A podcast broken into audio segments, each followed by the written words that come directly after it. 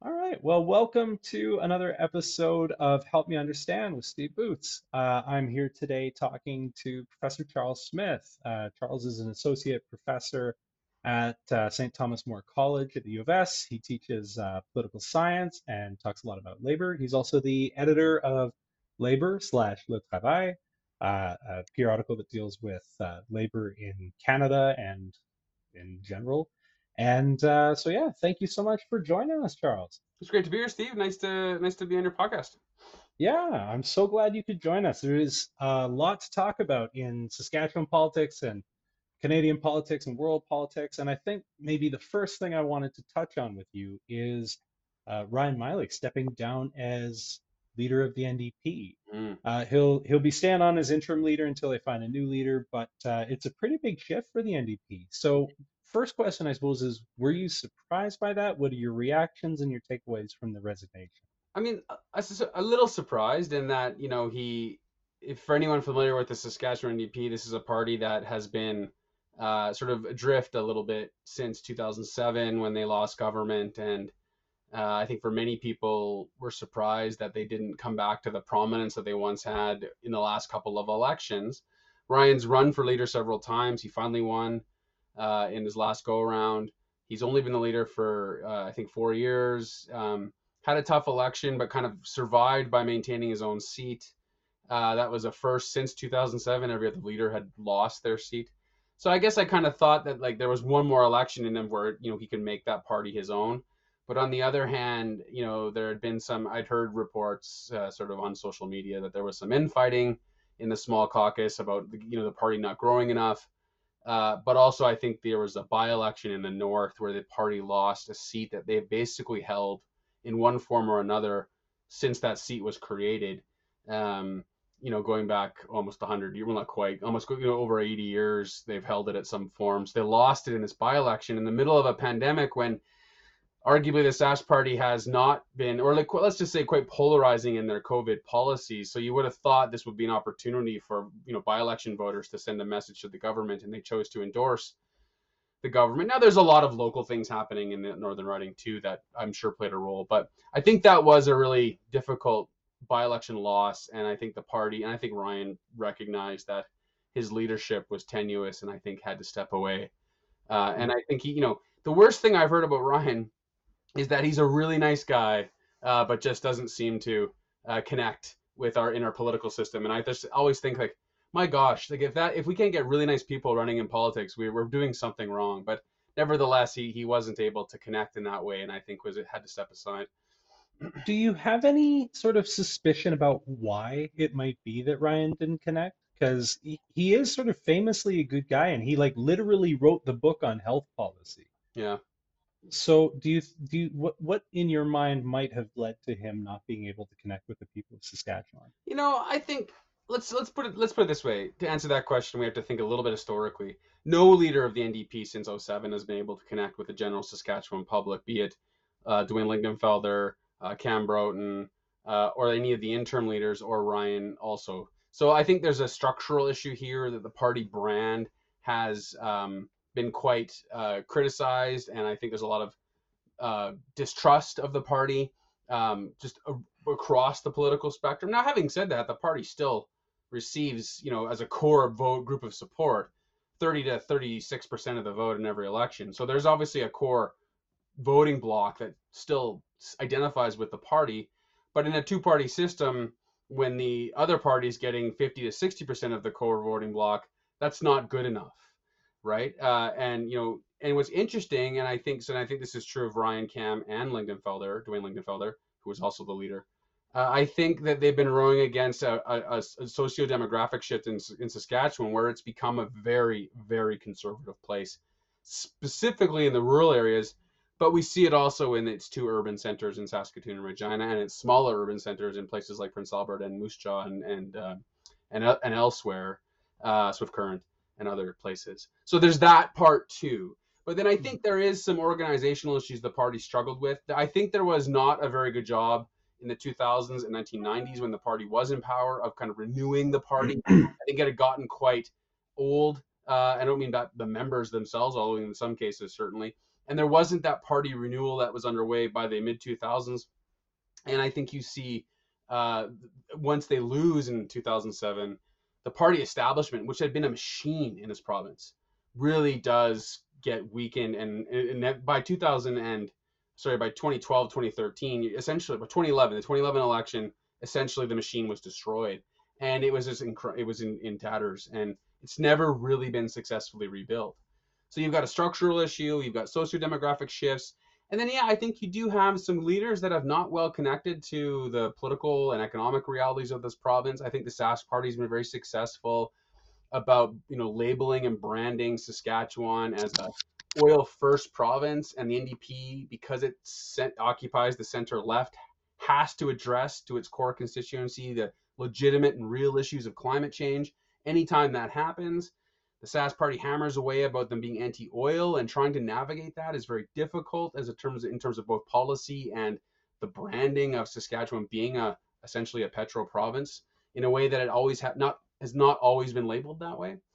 Mm-hmm. Uh, so you've got a lot of different things happening, and I think Ryan just wasn't able to navigate that terrain in a way that resonated with a lot of different voters. And I think there's also some internal issues here between those who want to see the party move left, those who want to see it move to the center. And I think Ryan was never able to clearly identify with either of them and struggled a little bit and was really moving on. Hey, I'm a I'm a good leader. I'm likable. Uh, I'm a doctor. I'm a professional, and that didn't resonate with voters in a way that they felt. Yes, you're going to solve the issues and problems that I that I feel I need addressed by a, by a political leader. So that's a lot of different things to think about, uh, but I think all of it is true in some ways. So do you think that the structural issues in the NDP now are such that it may be impossible for a new leader to coalesce that sort of opposition to the Sask party? Do you think it's still potentially in the cards?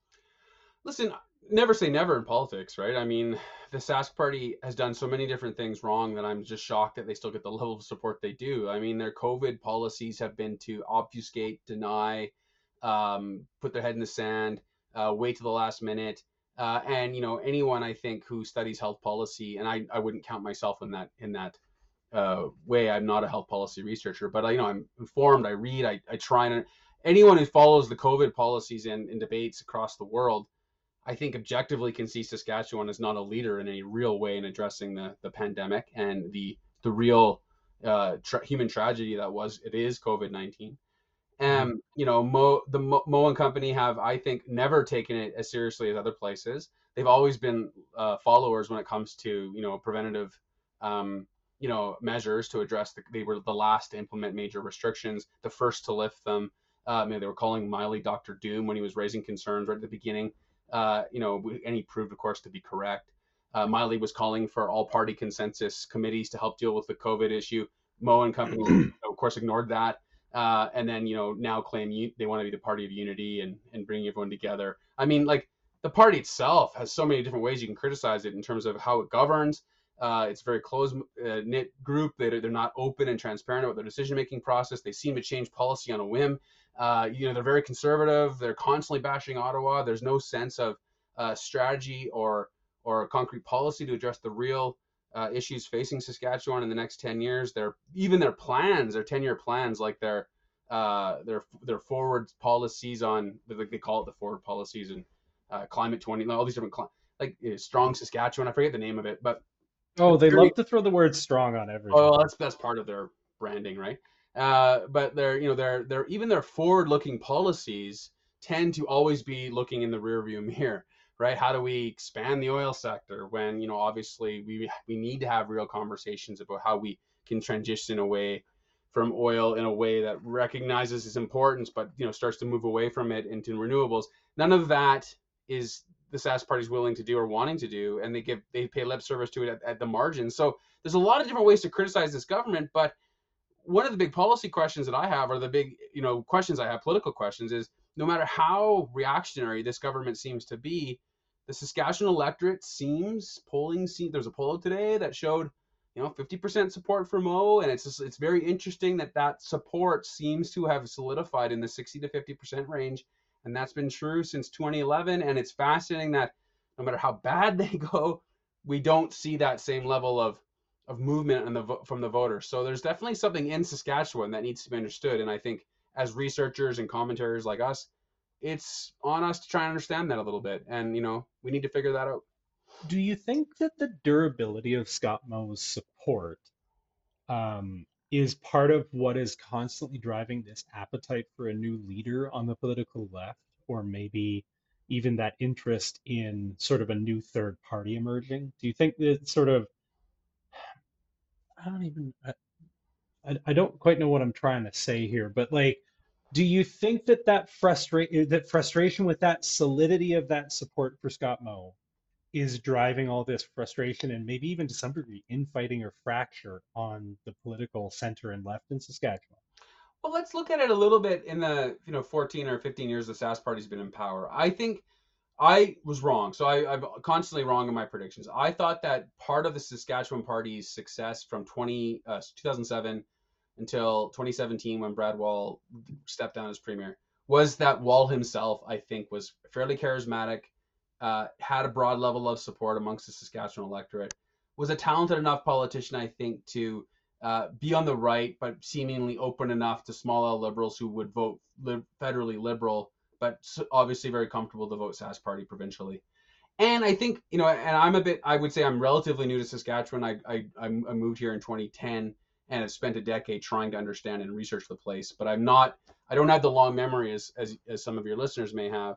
I think there was on the liberal right spectrum a genuine distrust of the NDP machine that essentially I think they were fairly ruthless. I think they governed uh, not so much governed, but the party itself had all kinds of networks and communities. And I think if you were not involved with that, I think that it, you developed a long term hostility to it, which I think still resonates, especially in rural areas. Now, I'm not saying that as a criticism, but just to recognize that there's long memories of that machine. And if you were outside of it, you know you you you're never going to go back there right? So there's part there's something that we need to understand there as well.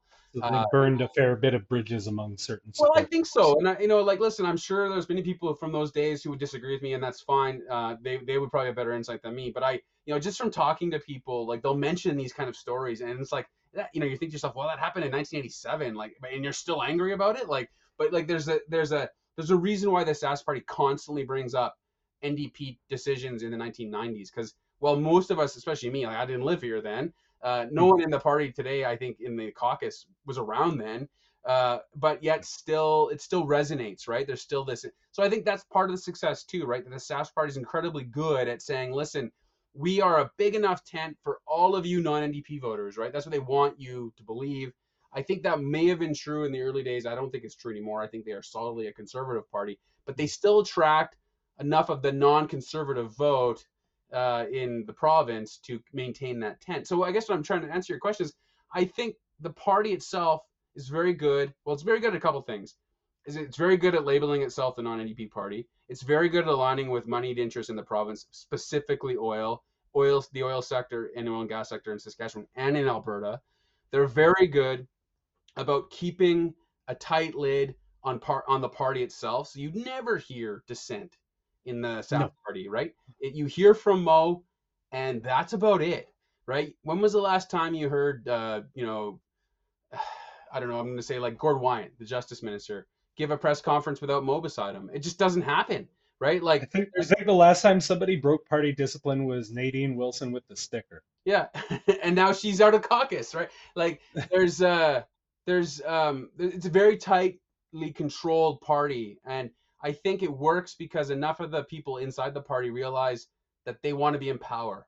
And staying in power means not infighting. And I think that's enough of a message. I think Moe himself is quite, uh, quite, I'm going to say, I don't want to say authoritarian. And I don't want him to think, obviously, he follows the rules of legislature, but he governs with a very Stephen Harper like authoritarian uh, control of his own party, I think.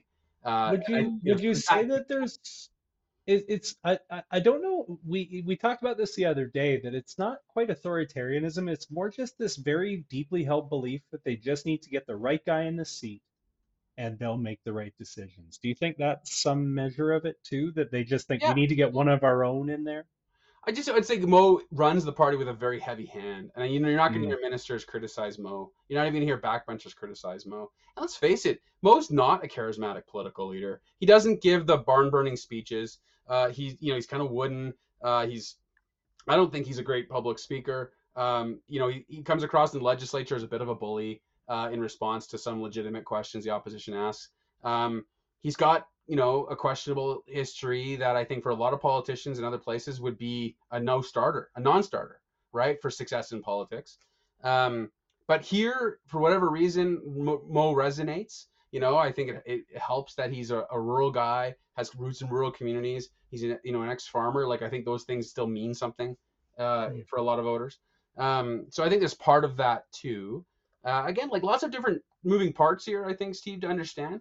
One of the things that we I think we really need to have a conversation about is like why is Saskatchewan so conservative when historically they were so open to voting for non-conservative parties, and that's an interesting socio-demographic, political, ideological conversation is worth having. And I think it really does begin. It's always been here. There's always been a right, Hmm. uh, but the left never collapsed the way it did in 07. So we're, we're kind of in this interesting spot where there's like if you look federally, there's no there's 14 conservative MPs. Provincially, they they garner between 50 and 60 percent of provincial support. Like you're looking at a province that probably is the most conservative place in the country, uh, and running in that in that environment from a non-conservative perspective is tough. Um, so you know you're in a it's, Do a, you it's a it's complicated. do you think that there's somebody who I'll- I'm going to ask you to put your speculating wildly hat on. Mm, never good. it's always I'm always wrong. Do you have any guesses of who might emerge in this upcoming leadership race? I know there's there's lots of interesting names and there's lots of lots of good folks, but do you have any suspicions about who may sort of rise to the fore? I don't I don't know. No, I don't. And I my my suspicion is that the party has to do some deep I mean this has been true for a while, but certainly some inward looking. What is it we stand for? Who where where can we grow? Uh, I th- I think it's long past time for the party to elect a, a woman leader. Uh, the caucus has a lot of I think very bright, very energetic, very um, I think uh, very good uh, women M- MLAs who I think would be great leaders, uh, and I think be a stark contrast uh, to you know sort of the more conservative uh, male-dominated Sask Party caucus. Um, so I think like on that level, I think there's hope for renewal on that front. Obviously attracting younger voters is always people talk about, but of course it's difficult because younger voters tend to be very politically engaged and passionate, but they don't always show up in the way that older voters do.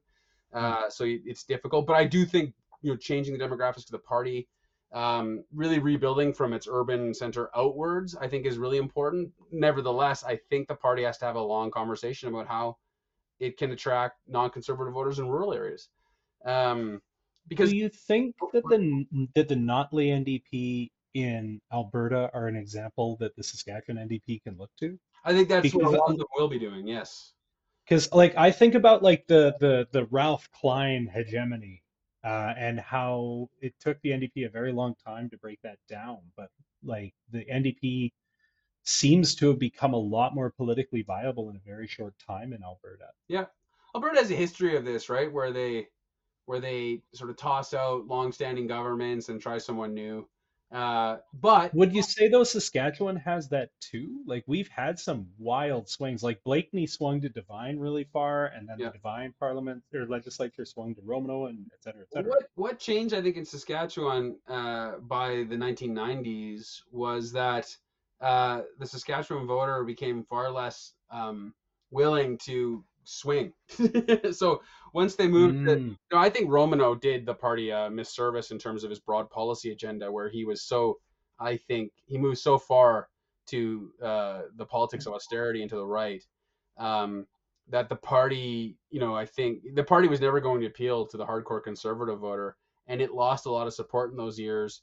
Uh, in, and I think by the end of the, the regime or the, the time in government, the Sask party filled some of that void, and they've never been able to get it back but what but to answer your original question, I think yes and no. So Notley, Notley's government, I think you know many of its champions, I think can can certainly champion some great policy changes in the province. But one of the things that Notley was you know doing repeatedly was championing championing the same socioeconomic sort of pillars of Alberta's economy that the conservatives did, right? So, Hmm. you know, build pipelines, more oil extraction, right? Like so like how transitional was that government is an interesting question to think through. But yes, I do think the Saskatchewan NDP would love to see that kind of transformation in the party and to see it as a viable alternative to the older conservative uh, sort of Sask party uh, that you know that we kind of living with now. So I think pointing at the resource um, issues with that the NDP has with like pipelines and things probably brings up an important question that Saskatchewan NDP is looking at themselves pretty hard right now, is the name and the federal association. Yeah. Um, do you think it's helping them or hurting them? It's a good question. I've I've talked to people on both sides of that question. So some people think it's just like a branding exercise, right? Put a fresh coat of paint on the party, and that will help alleviate the older, deeper historical concerns of the party's time in office and how it ran its internal affairs. On the other hand, voters are not stupid, right? So if you just change the name of the party, they're not going to just immediately start relooking at it again. So I'm not sure that just changing the name is going to solve the problem of the of a party that's a party that's not in the conservative spectrum trying to run in a very conservative place. So it doesn't do the hard work of, you know, organizing, bringing new members into the party, coming up with innovative policy solutions and having a backing for it. So I think it's not a solution long term. Nevertheless, branding matters. We know that. So certainly a healthy conversation about what the party is and what the party stands for. You mentioned earlier, Steve, that there's this sort of uh, push for a new party, and Mm. uh, and like what I hear that I don't know what to make of it. In that I don't think it's coming specifically from that 36 to 37 core support for the NDP. I think it's coming from disgruntled Sask party members and small L liberals, right? People who would be aligned with the federal Liberal Party. Uh, so like a third, and of course they want to be a centrist party. And my question back is, well, what is it about the current NDP that you don't see as centrist, or what is it you don't like about the current party? Where like, are they really too far to the left? Do you really think that? Because if that's the case, then I don't know what a centrist party would would do that the two current parties are not doing. And it always seems like there's a very hazy definition of what centrist even means. or that it never changes. Right, the Mm. center has changed. If you are a lib- a federal liberal in 1979, 1978, you are so far to the left of the mainstream right now, you would your head would spin. Right, if you look at some of the things that Pierre Elliott Trudeau the first uh, did um, in power, by today's standard, that would make him a radical socialist. Right, so a Mm. centrist liberal in 1978 would be a radical left winger in 2022. So the center. So sorry, you, yeah. So are you basically you're saying that like the political Overton window has just sort of pulled so far to the right? Hundred percent, right? I don't think there's any argument about that, right? Yeah. Like that the the political center in 2022 in, in Saskatchewan is a fairly neoliberal right wing center.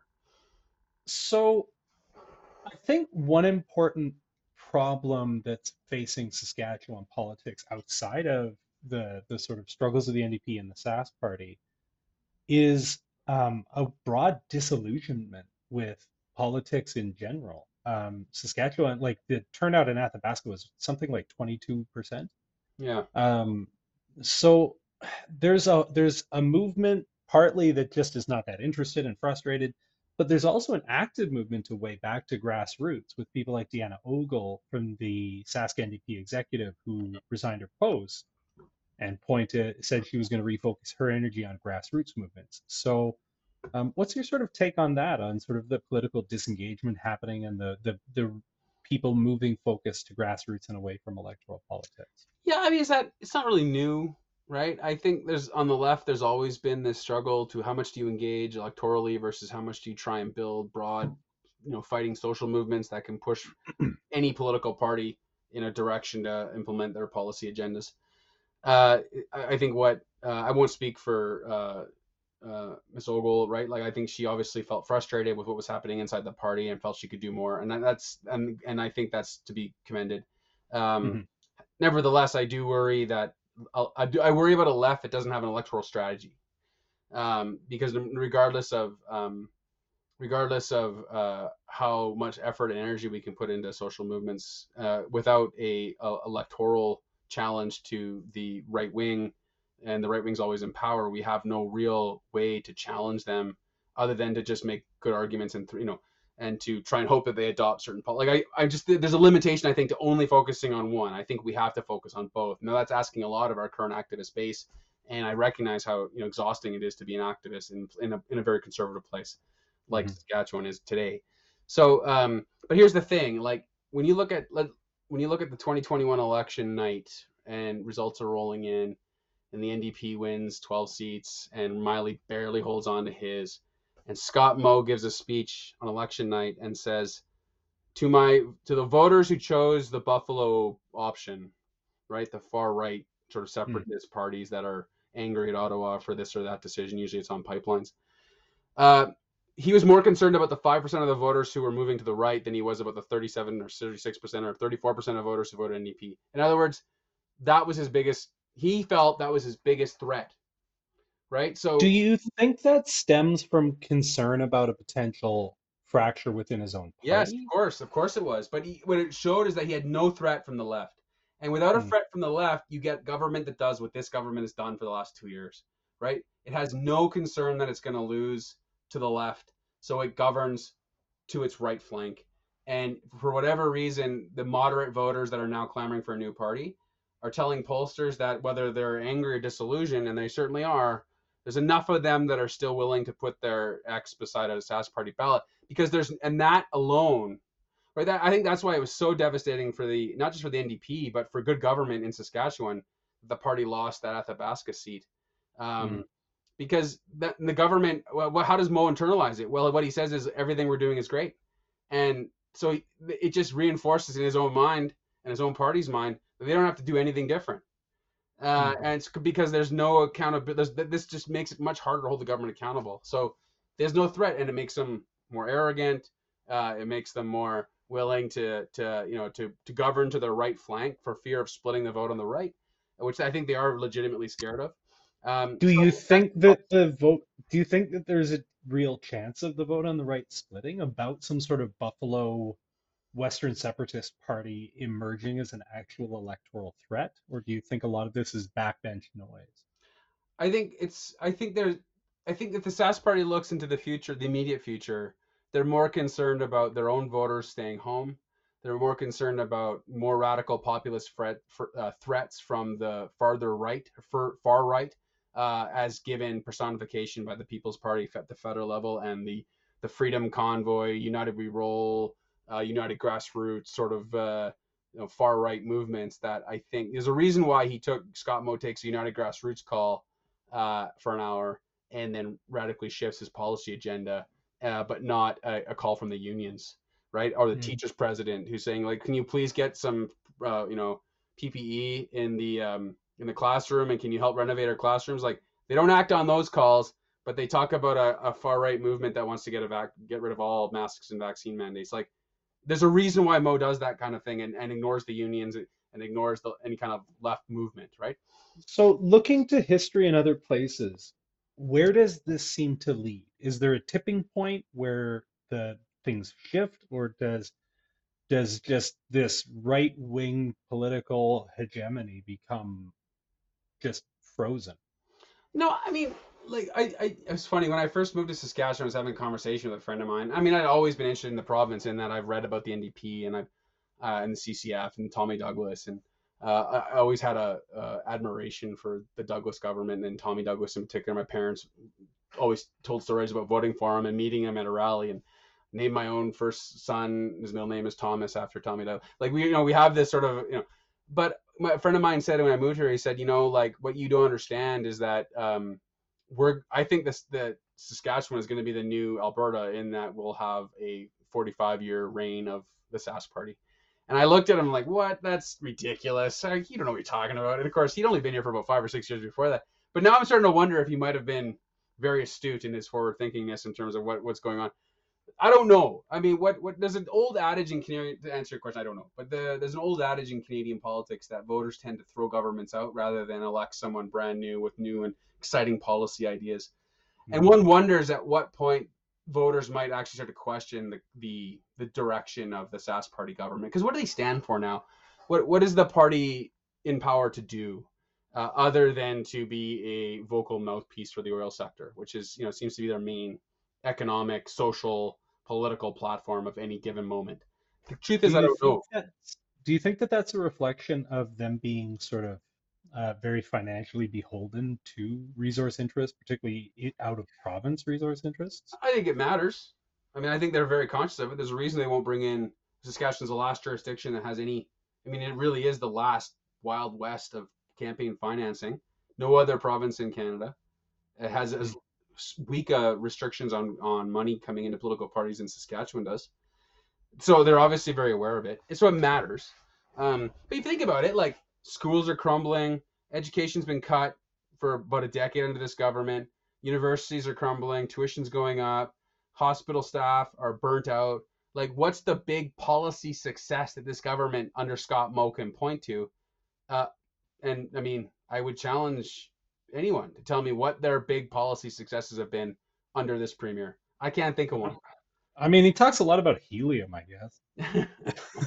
right? Um, one specific sort of event that feels very representative of the way that the Sask party does things is the closure of the STC. Um, can you walk uh, my audience maybe a little bit, first of all, through what the STC was and uh, what happened when it was shuttered and what the impacts of that were?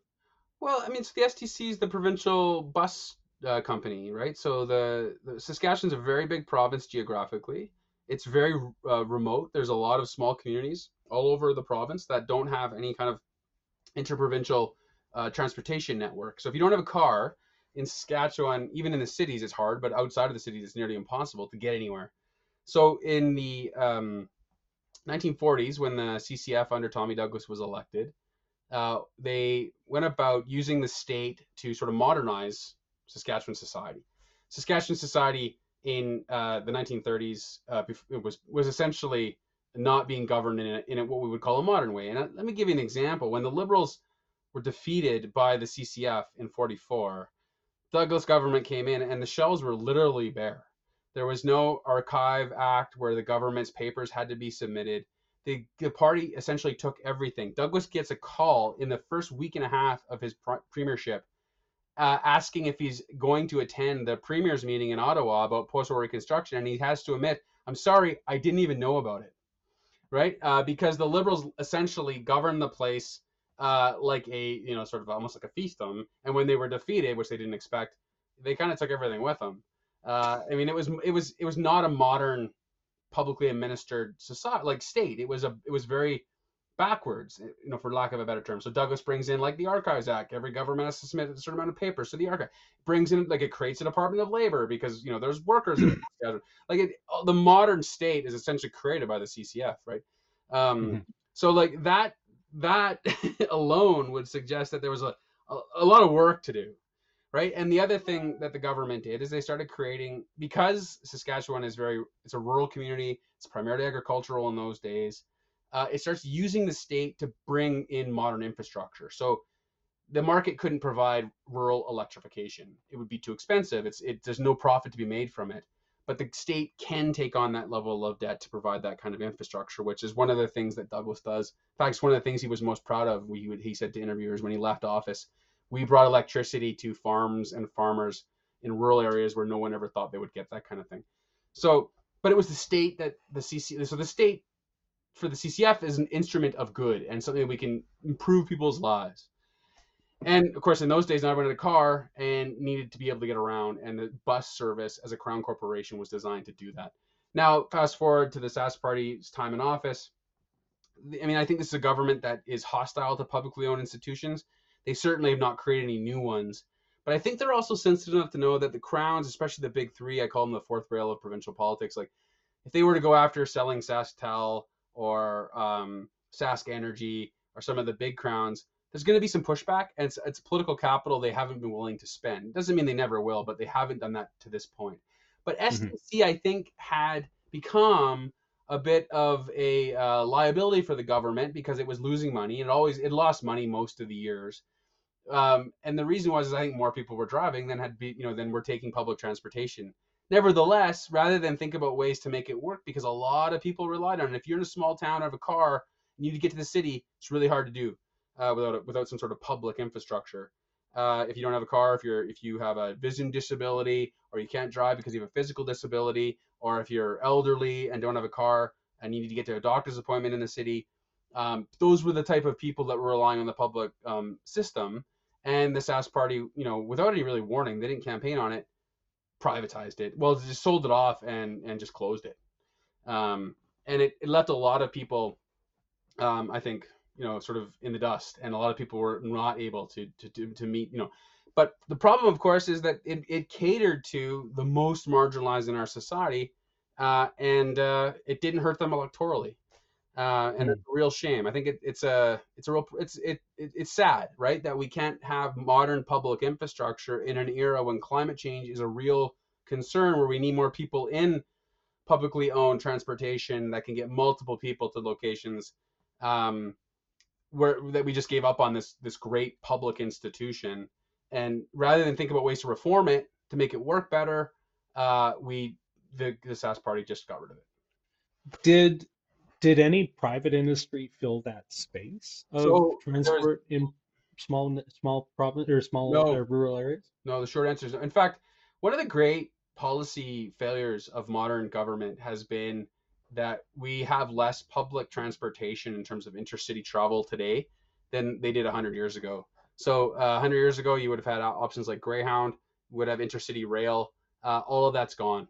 Uh, we rely overwhelmingly on private private ownership of vehicles to get from city to city in uh, the prairie provinces, which are some of the largest geographic, densely or not densely populated places where we, you know, where having more people in cars is, you know, I think in 2022 a problem, uh, and yet we don't have any infrastructure to to think outside that box.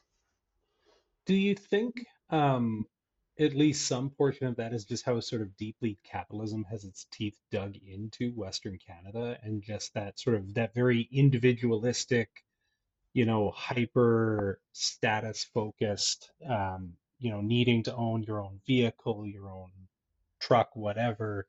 Do you think some element of that sort of factors into that as well? Oh, I think so. I think for sure. Uh, you know, I think that's part of the cultural sort of uh, mentality of the so-called, you know, the so-called Western frontier, right? That it's like having your vehicle as part of the freedom to move around. And uh, I don't like that language, by the way. I don't think the West was ever a frontier. It's always been a, populated by advanced, um, you know, civilizations and peoples. Uh, it's just, you know, we they, they chose not to recognize it in the the days of uh, of colonization. Uh, but today, I think that mentality certainly. But I think the bigger issue is we don't have governments that are willing to invest in public, high quality public infrastructure. Uh, where we we're more than happy to have the Sask Party donate or not donate, subsidize the, oil, extraction of oil at, at, half a billion dollars a year, uh, but not a publicly run transportation system that could actually benefit uh, the most marginalized in society. So I mean, these are let's not kid ourselves. These are policy choices. These are not just the market being efficient or not. These are deliberate policy choices uh, where So governments have the have a have a real role to play. it seems like, and I'm a bit of an outsider to this, so maybe you can you can help me connect the dots a little bit. But it it seems like a lot of this really um, started to gather momentum, partly with the Mulroney government, but then the Chrétien Liberals with a very significant hollowing out of the public service. Do you think that sort of led to sort of a mass aversion to public spending in the Canadian political sphere? Well, we look at the advent of neoliberalism in Canada, uh, you know, sort of the, the, the mass privatization of public infrastructure, the uh, you know the massive cutting of taxes, uh, uh, I should say the massive cutting of income taxes and business taxes. That all really does take hold. Actually, by the end of the Trudeau era, you know, accelerated by the Mulroney years, further accelerated by the Chrétien years. Um, certainly set the tone uh, and provinces were doing similar things so you know your listeners might if they if they've been uh, following provincial politics for as long as you and i probably have will remember like the mike harris years in ontario where uh, similar policy objectives were were undertaken the Ralph Klein years, the Gordon Campbell years in, in BC, certainly the Brad Wall, um, Grant Devine, uh, Scott Moe years in Saskatchewan, you know, Filmon years in, uh, or Filmon years. So Manitoba is always a, a, quagmire in my mind. I'm governments in Manitoba in the 80s and early 90s before Gary Doer became premier. Uh, and so right? We saw the same thing in Quebec under the PQ, uh, especially under Parizeau and uh, uh, and PQ governments of Bouchard. And then, of course, uh, the name that gets keeps getting floated around now for potential conservative leader, uh, uh, the liberal leader in Quebec, um, Charest. Charest, yeah, under Charest. So, like, you know, we see similar movements, and yeah, like th- those governments have not, we, none of them have invested in high quality public infrastructure to address the issues we're talking about today. To me, that's actually an opening, right? To think about like if I was thinking if I had the power to wave a wand and, and think about renewing the provincial NDP, my I think the three areas I would focus on are climate change, uh, you know, actually talking about value for money for public resources, like are, are oil mm. companies and potash companies paying enough to the provincial treasury, uh, so that the people of Saskatchewan are benefiting in the way they should be. Uh, and then that would lead to then we take those royalties and invest it in like a bus service, tr- rail transportation, you know, real climate change action, transitioning mm. away from fossil fuels in a real and meaningful way without without having workers having to bear the brunt of the transition. So things that would be my priority. But I think if I was giving this speech at a policy convention, you know, how many different Leader-Post uh, uh, uh, commentators would talk about me being so far left that I would I would be not appealing at all to the mainstream. So you do know, you think that's poisoned the waters a little bit? The the right wing sort of media ecosystem in Saskatchewan. So for for those who um, are are not in Saskatchewan, there are sort of a couple of major newspapers, all of which are controlled by Postmedia, uh, and then a radio network that is also a major pre- political contributor to the Sask Party that has a pretty clear political bent in their talk radio. Yeah. So, do you think that the sort of right-leaning media ecosystem in Saskatchewan has some factor in that as well? Well, let me let me step back. I, I don't want to play conspiracy theory and say the media has an agenda and doesn't report on news and you know those kind of like I think they actually are some really great journalists, really great commentators even in Postmedia, less so in Rawlco, because uh, uh, Rawlco really is an unabashed Sask Party donator. They've given it tens of thousands of dollars over the years in a way that, you know, it's just it's and then of course their their programming is just overtly pro Sask Party. Like I don't think they even would deny that. Oh, Scott Moe has like multiple hours on air there every yeah, week. and so does Wall. They, Wall still does. They, yeah, they have a very very buddy buddy relationship. Yeah, and of course they defend it by, hey, we're a private company, whatever we want. Um, but I do, so I, I, I would caveat, I don't want to sort of lay a conspiracy that the media don't report or don't actually have good commentary. They do, but I would say that there are limitations, and we have can have legitimate criticisms of, of the press in Saskatchewan, and that there's not a lot of them, right? Mm. You know, you talk to any any older politician, conservative or New Democrat in Saskatchewan, they'll talk about nights uh, where the press gallery was full, reco- you know, covering debates in the legislature uh, that was end up in the newspaper the next day. And now you you know you talk to people and there's like three people in the press gallery, many of whom are junior reporters, and that's not a criticism of junior reporters.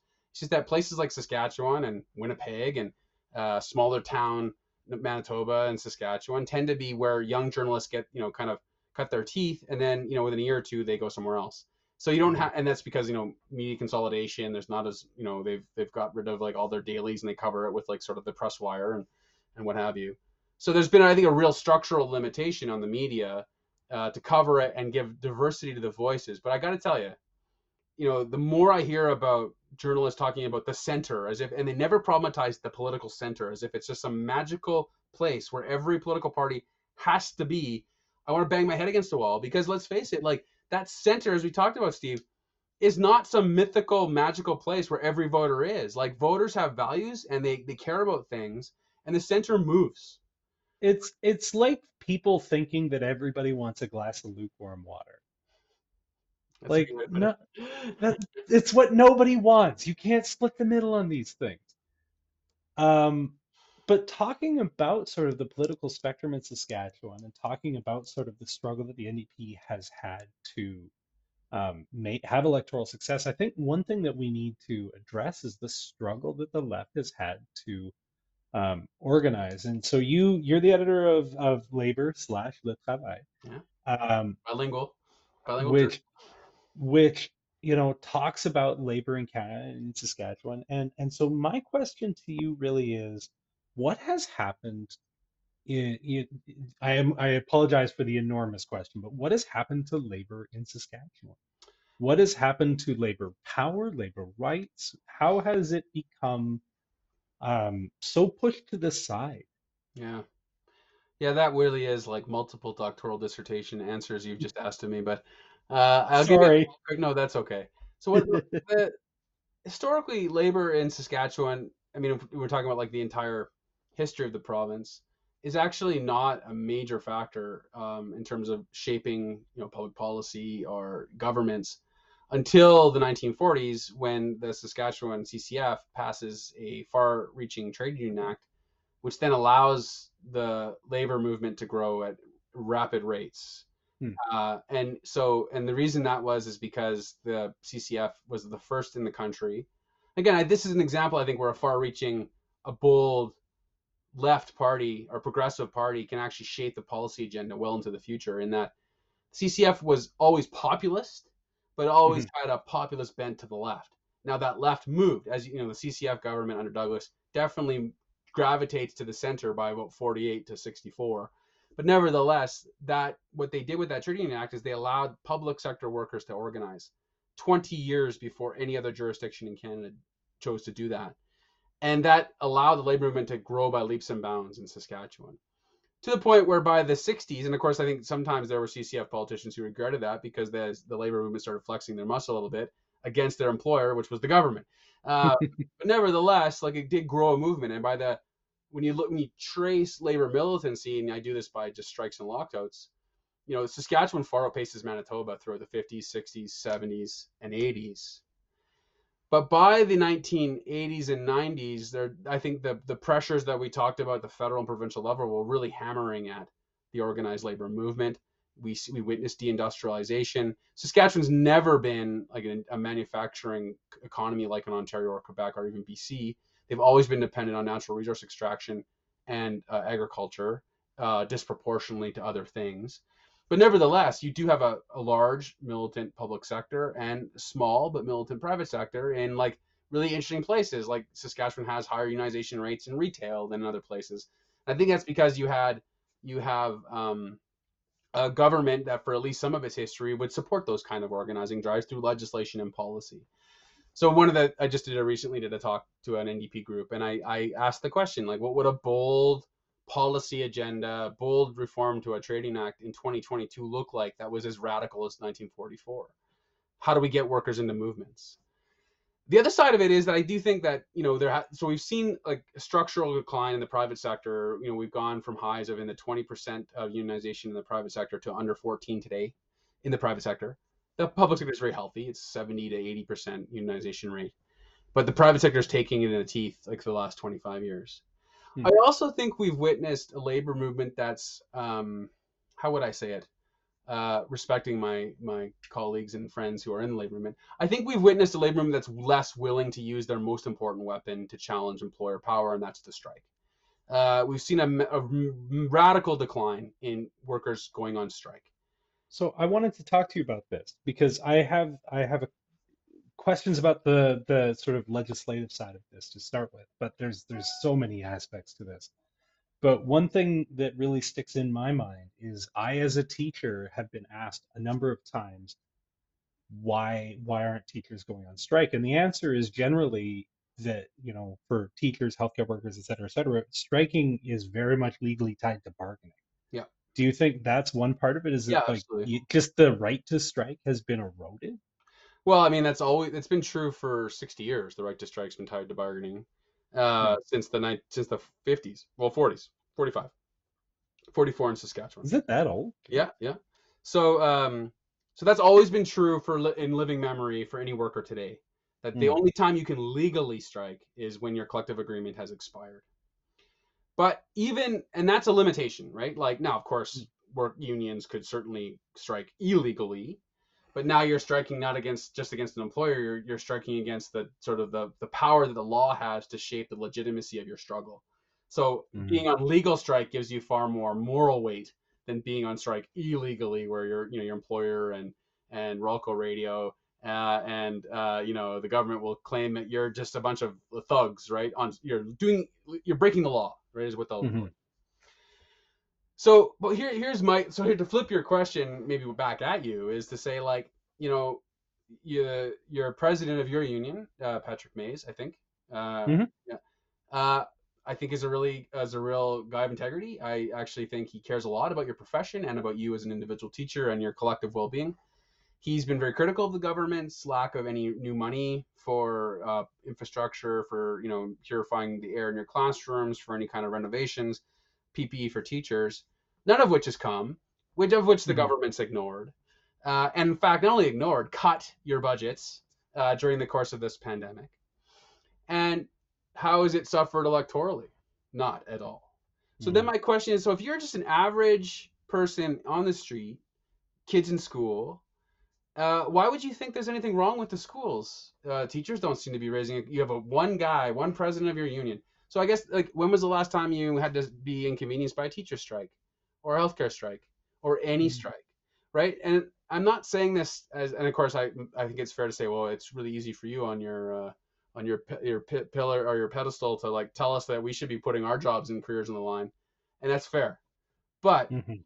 if uh, and it, it's an absolutely fair criticism. But what I would say, Steve, is that you know the public elects the Sask party. The Sask party undermines and defunds public institutions, and the workers in those institutions uh, don't respond in a way where the public ha- even knows that this is happening because it's all happening by stealth, right?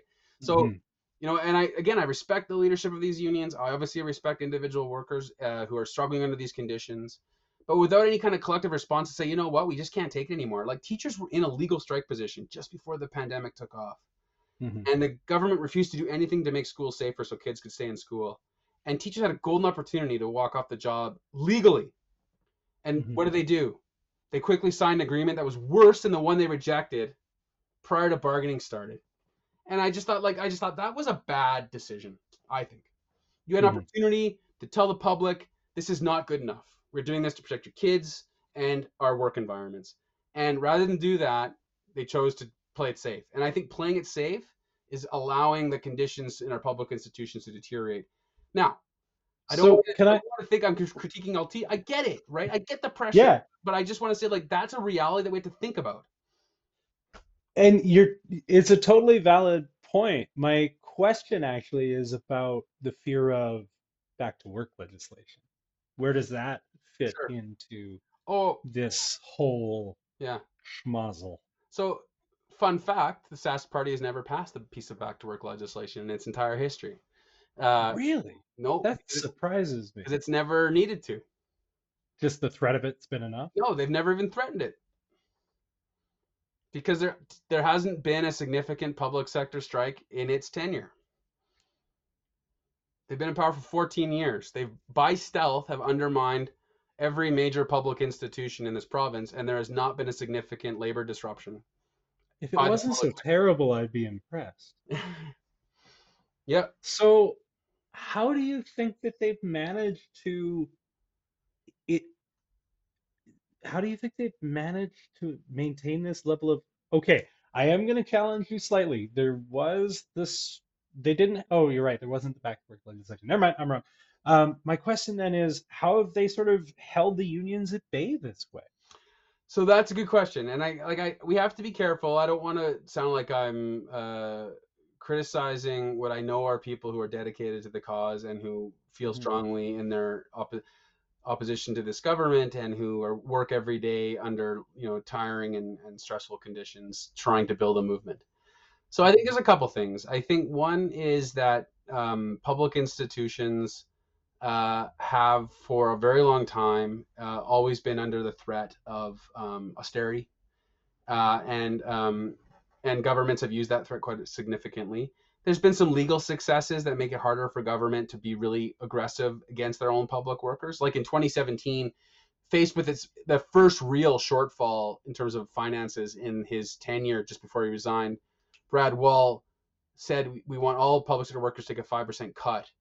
Uh, now, historically, I think had they done that after before the Supreme Court had said there's a right to collectively bargain, I think they just would have legislated it, but they didn't because there was legal restrictions on it, and I think Wall Wall suffered a bit of a political defeat there. I don't think it led to him resigning specifically, but it didn't hurt, mm-hmm. right? Uh, so I, I, think there's that going on. You know, I think the labor movement's just been on the defensive for a very long time, and uh, you know, and if you think about the challenges that workers faced in building these institutions, I mean, workers were striking in record numbers during the Second World War in a war during a war, right? So there, I can't imagine those pressures were were any worse then than they are today. But what I think we've seen is a is a labor movement that has lost some of that determination to challenge governments through the strike weapon because of the real legal implications you pointed to. And I fully respect that, but I recognize that there are limitations to actually progressive change if the public can't see that these institutions are not doing well. Um, and I, it's a real like, gosh, I wish I had the answer there. Uh, but it's a real issue, right? Like we know historically, and here's what I would. I know we're getting close to the the, the hour or time limit. That's okay. But what I would say is this: no worker workers movement has ever won anything without struggle. Mm. So we know that historically, like that's just a concrete fact.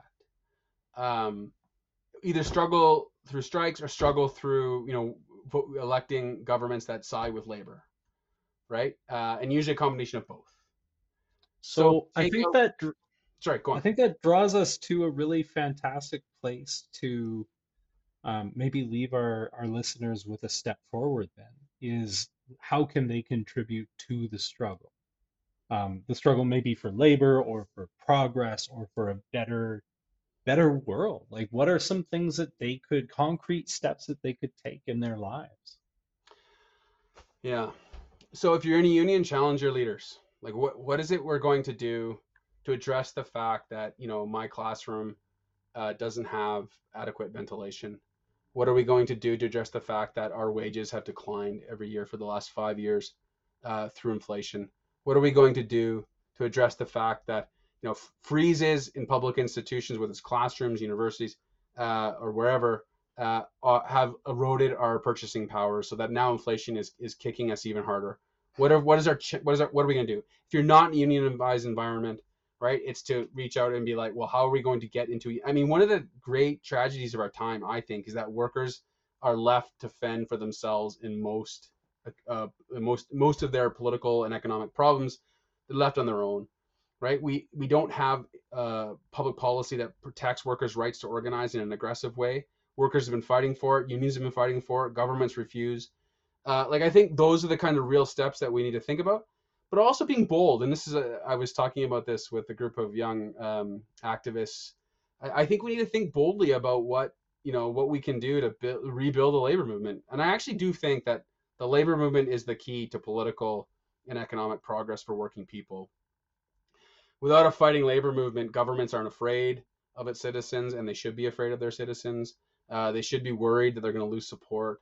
They should be worried that cuts to education and healthcare will be met with challenges, you know, peaceful, large struggles. Um, mm-hmm. And I don't want to romanticize it, but you know, in France, uh, when governments threaten austerity, thousands of workers in Paris walk off the job, and government is forced to listen to these workers in a way that we don't have that same culture here today. And I, I think that's something we need to think about. How do we foster the ability of workers to empower themselves and their colleagues to actually challenge power. And this, I think, gets to that question you asked earlier about, you know, the activist in, inside the NDP is like, I'm, I'm going to stop with electoral politics and I'm going to move into, a, you know, activism. Totally legitimate uh, and fair, but how do can we combine both? I think is our real challenge, right? To think that think that way. And I, the answer is, I don't really know the answer, Steve, but, but I think that's a good starting point to think about it, right? The good news is we're giving people a lot to think about. So thank you so much for joining me, Charles. This has been fantastic. I appreciate I, you coming I, on so much. I hope I didn't alienate anyone inside the labor movement. It's not my intention. Hey, you know, I think it's important to note, like, we mean eh, eh, both of us, everything with all respect. Like, there are so many people doing so much good work out there, and it's just different views on how to get to the same place. I really do think that. Yeah. Well, and I mean, like you think about uh, workers in like long-term care, right? I mean, I, have met with some of them, you know, great union in SEIU West, uh, racialized, uh, primarily women workers who are just fighting like mad for better work conditions to help people. That's their job mm-hmm. to help people. And like that's the kind of movement we want to inspire, right? More workers seeing that, seeing these incredibly brave women taking power for themselves and fighting back. Like mm-hmm. it's it's amazing, and we want all workers to be able to benefit from those kind of struggles. And I think that's ultimately a good news story. And uh, but we because they don't win all the time, and we need to help them win all the time. Um, that's really should be our challenge and goal. well, I think that's that's a great note to leave people on. So thank you so much, Charles, and uh, I hope we can talk again soon. Thanks, Steve. Yeah, great work on the podcast.